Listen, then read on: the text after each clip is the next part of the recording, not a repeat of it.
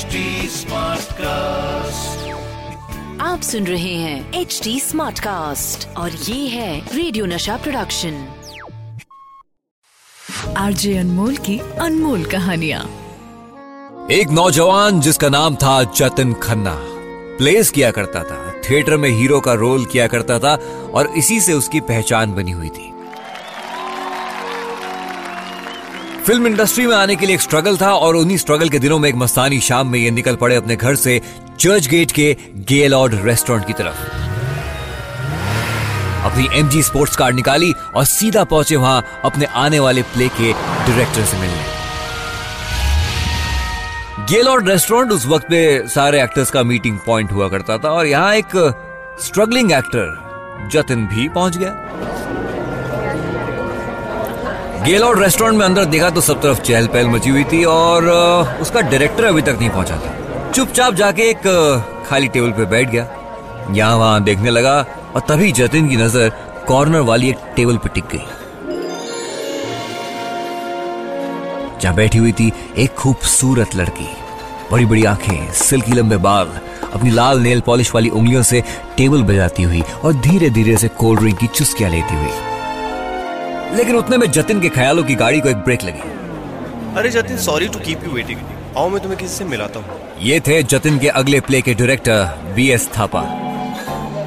और हैरत की बात यह है कि वो जतिन को उसी टेबल पे उसी कॉर्नर वाली टेबल पे ले गए और जतिन के पैरों के तले से ज़मीन खिसक गई। और वहाँ पर डायरेक्टर साहब ने उन्हें मिलवाते हुए कहा जतिन अंजू से मिलो। यह है तुम्हारे प्ले की हीरोइन। ये अनजानी पहली मुलाकात ना जाने कब आगे बढ़ के बन गई कई मुलाकातों का एक सिलसिला। शुरू हुई एक लव स्टोरी साथ साथ सपने देखने, ज़िंदगी निभाने के वादे करने, ढेर सारी कस्में खाई और और दो पंछी, यानी कि जस्टिन और निकी, प्यार की गहराई में नपते चले गए। जी, अंजू महेंद्रू जतिन को प्यार से जस्टिन बुलाया करती थी और जतिन अंजू को प्यार से निकी। इसी बीच एक यूनाइटेड प्रोड्यूसर्स का टैलेंट कॉन्टेस्ट हुआ। अंजू ने जतिन से इसमें पार्टिसिपेट करने के लिए कहा। जतिन को भी फ़िल्म इंडस्ट्री में आने के लिए यह मौका सही लगा। जस्टिन मुझे ऐसा लगता है कि तुम्हें इसमें ज़रूर पार्टिसिपेट करना चाहिए। निकी तुम्हें लगता है कि मैं जीत जाऊँगा? लगता नहीं मुझे पूरा यकीन है। तो ठीक है उतरते हैं मैदान में। जतिन ने उसी कॉन्टेस्ट का फॉर्म भरा और आगे जाके यही कॉन्टेस्ट जीत लिया और और इंडस्ट्री को मिला उसका पहला सुपरस्टार राजेश खन्ना। जतिन खन्ना से राजेश खन्ना बनते ही जैसे शौहरत उसके कदम चूमने लगी। तरक्की की एक नई बुलंदियाँ छू ली घर के बाहर लड़कियों की लाइन लग जाया करती थी।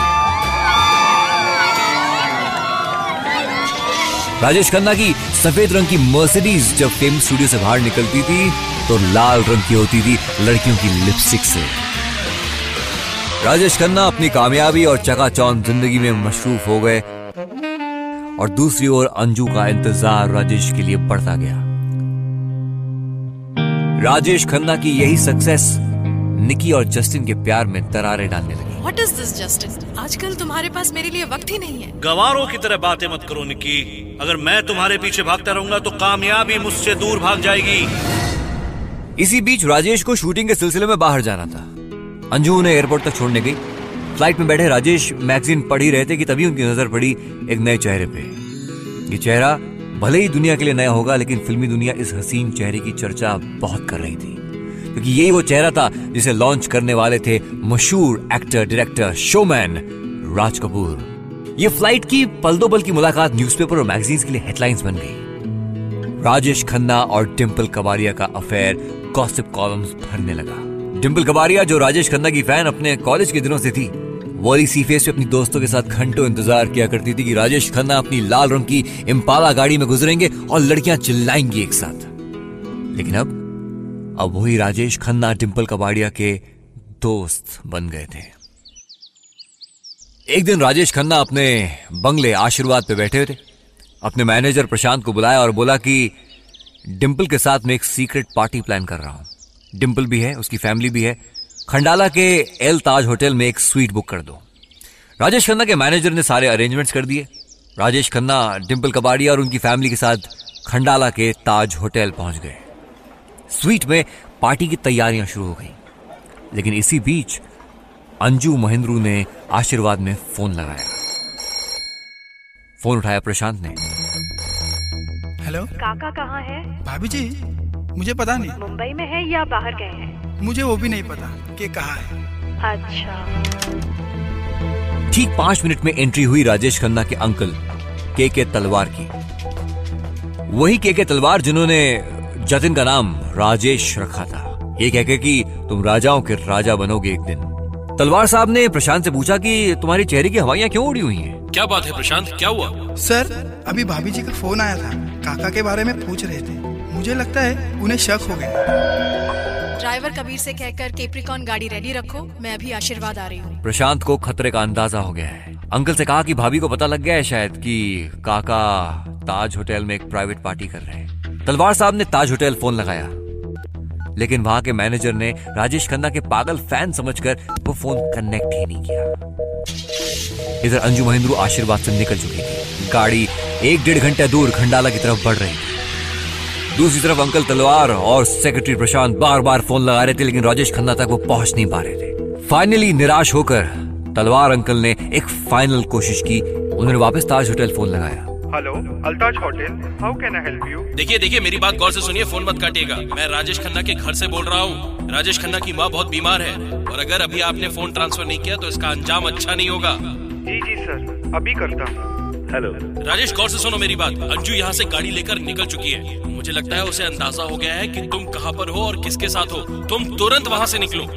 एन वक्त पे अंकल का ये फ़ोन कॉल।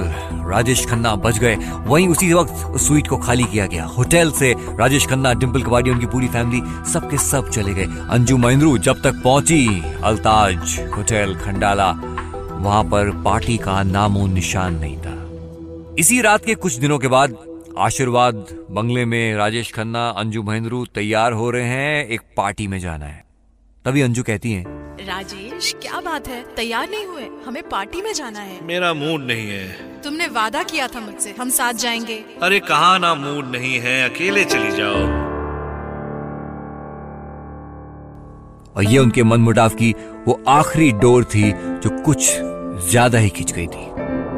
उस शाम अंजू महेंद्रू आशीर्वाद से चली गई, और सिर्फ़ उनके बंगले से नहीं, बल्कि राजेश खन्ना की ज़िंदगी से चली गई। अगले दिन, ड्राइवर के हाथों सारे तोहफे और राजेश खन्ना का सारा सामान वापस आशीर्वाद भिजवा दिया। ये थी भारत के सुपरस्टार राजेश खन्ना की एक अनकही, अनसुनी कहानी। आप सुनते रहो, मैं अनमोल हूँ। आरजे अनमोल की अनमोल कहानिया। आप सुन रहे हैं एच डी स्मार्ट कास्ट और ये था रेडियो नशा प्रोडक्शन। H smart